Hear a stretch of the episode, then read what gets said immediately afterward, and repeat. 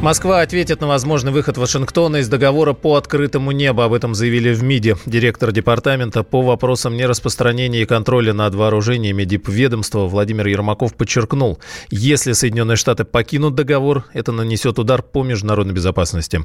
Дипломат добавил, что планы Вашингтона не стали для Москвы сюрпризом. С конца 90-х американские партнеры пытаются дестабилизировать ситуацию в мире, напомнил Ермаков. Руководитель Центра изучения общественных прикладных проблем Александр Жилин не разделяет разделяет беспокойство российского МИДа. Никакой катастрофы после выхода США из договора по открытому небу не произойдет, уверен Жилин. Это выглядит, в общем-то, логично, поскольку Соединенные Штаты выходят из всех важнейших а, договоренностей по контролю над вооружениями. На очереди СНВ договор. Понятно, что они будут тоже его торпедировать. Поэтому им а, совершенно не нужен и этот э, проект «Открытое небо», который позволяет осуществлять контроль с помощью облетов на специальном самолете. Мы облетываем Соединенные Штаты Америки, и они, соответственно, контролируют нас. Я так понимаю, что Соединенные Штаты все все-таки делает ставку не на ядерную доктрину уже, а на оружие, основанное на иных физических принципах. Видимо, политическое руководство убеждено а, Пентагоном, что это очень перспективно, поэтому вот эти старые договоренности все нарушаются. В данном случае я бы относился спокойно к этому. У нас, э, так сказать, оборонная силовая составляющая в целом в порядке. Ранее американская Wall Street Journal со ссылкой на источники сообщила, что Дональд Трамп подписал документ по выходу страны из договора. Окончательное решение пока не принято, ведутся переговоры, рассказали газете американские чиновники. Представитель администрации Трампа комментировать эту информацию отказался, однако отметил, что Америка, в отличие от России, полностью выполняет условия документа. Договор по открытому небу был подписан еще в 1992 году представителями 23 стран. Тогда он стал одной из мер по укреплению доверия в Европе после холодной холодной войны. Документ позволяет странам-участницам открыто собирать информацию о вооруженных силах и мероприятиях друг друга. Сейчас соглашение приняли 34 государства.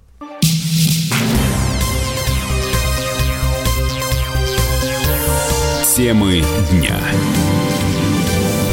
Вы слушаете радио «Комсомольская правда» в студии Игорь Измайлов. На пилота, который посадил свою подругу за штурвал пассажирского самолета, возбудили уголовное дело. Подробности знает корреспондент «Комсомольской правды» Надежда Ильченко.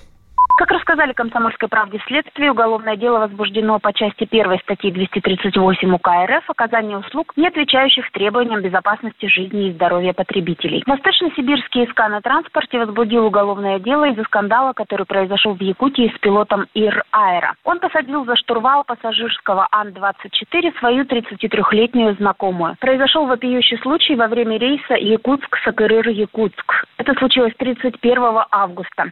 На видео обнародовали значительно позднее, в ноябре. К слову, сделала это сама летчица, слила свой тест-драйв, чтобы похвастать знакомым.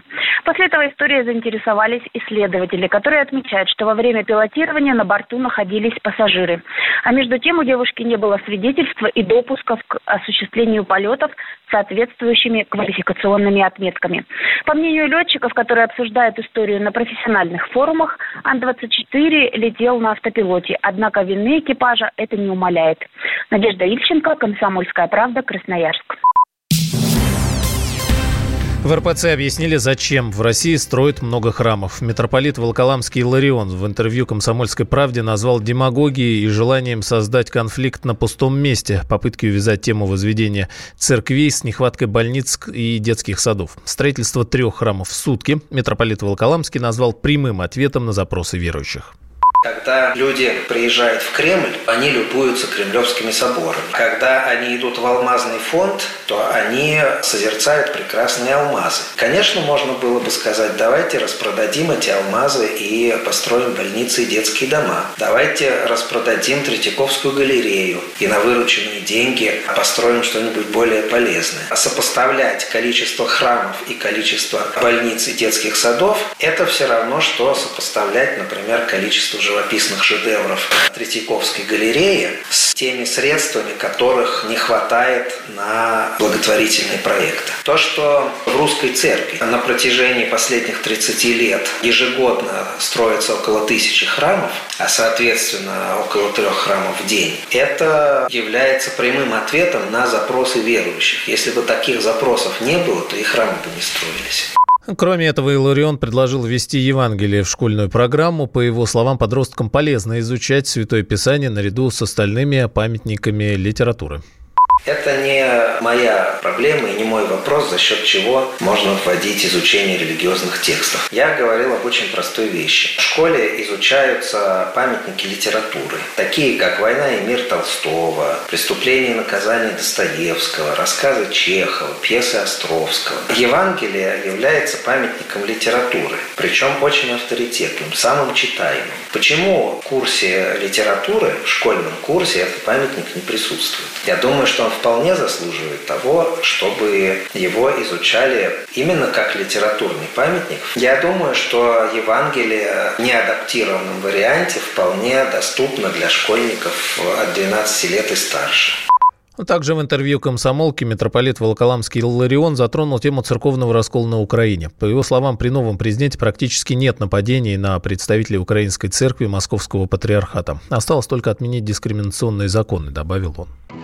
Мы вместе дожили до понедельника. Вовремя рассказали тебе о главном во вторник, среду и четверг. А теперь встречай пятницу! На радио «Комсомольская правда» новая программа. Каждую пятницу в 8.00 Сергей Мардан и Надана Фридриксон. Три часа самого острого эфира. Мардан и Надана. В программе «Опять пятница». Взболтай и можешь смешивать.